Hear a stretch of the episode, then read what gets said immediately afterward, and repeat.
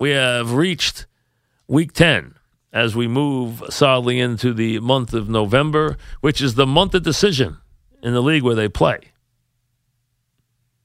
For pay. 14 and 9 after a 1 and 2 week. Here we go. Game number 1 Vikings into the nation's capital or into Northern Virginia to take on the uh, Redskins, who went across the country last week and stunned me uh, by winning in Seattle. Uh, very b- important game for them. They're four and four. Uh, the Vikings have a comfortable lead in their in their division, thanks to the fact that the Packers have uh, collapsed and the Lions are still the Lions at four and four. Vikings, not the same team on the road that they are at home. Uh, I respect them, but I have to say I was impressed by what Washington did. I'm a little worried about Washington's offensive line. I'm hoping it's a week healthier. Supposedly it is. If that's the case, I can see them as an underdog pulling this game out. Washington needs it more. They're a desperate team right now. They got the better play at quarterback. They're getting a point and a half, and I think they'll win it. We'll be close, but I'm going to say Redskins win it by a field goal. Give me Washington plus one and a half. Game number one. Game number two. I've talked about it all week, and I have to tell you, I, I, I told you this when I thought the Niners were favored. I don't like to pick the Giants, and why would you ever want to pick a one-win team?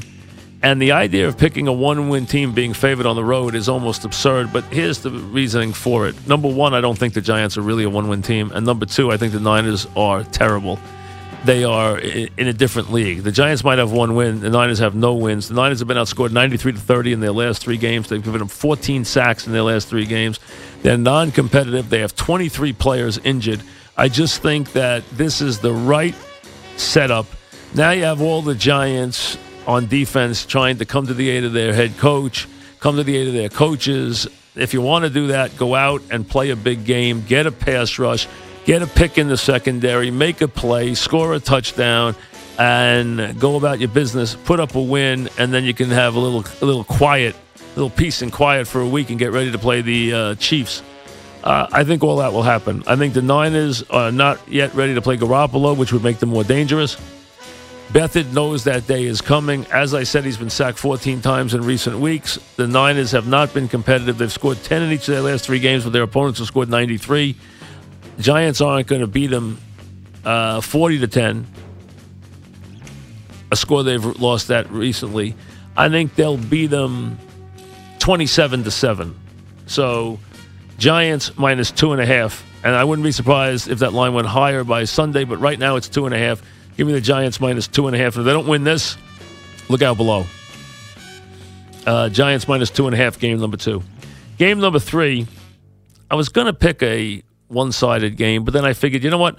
I got to give you the big game because I feel like it's kind of a need to give you the big game. And the big game clearly is the Cowboys in Atlanta to take on the Falcons. The Cowboys playing their best ball of the year now play without Elliott. The Falcons reeling, having lost four of their last five in every game to the end. Can't get it done. Have lost to bad teams, have blown 10 point leads, have blown 17 point leads. They just seem like they just can't get out of their own way. Uh, this is them now playing with everything on the line.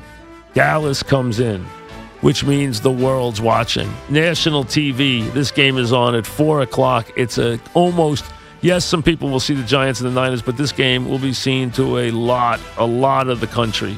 We know that. I mean, that's just the way it goes. It's going to be a game that a lot of the country is going to see.